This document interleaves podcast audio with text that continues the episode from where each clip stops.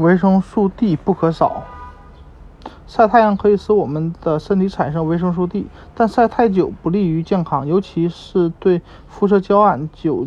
呃居住地不常见阳光、户外运动较少或不擦防晒霜的人来说。那么，我们能不能通过饮食获取维生素 D 呢？这也不太容易，因为目前为止，人们还没有发现哪种食物中含有大量的维生素 D。含有少量维生素 D 的食物包括浓缩牛奶和果汁。沙丁鱼和蛋黄，这些啊，但这些食物中的维生素 D 远不及人体所需，所以最好的选择就是请医生帮你检测一下体内的维生素 D 的含量，并根据需要开点维生素 D 补充剂。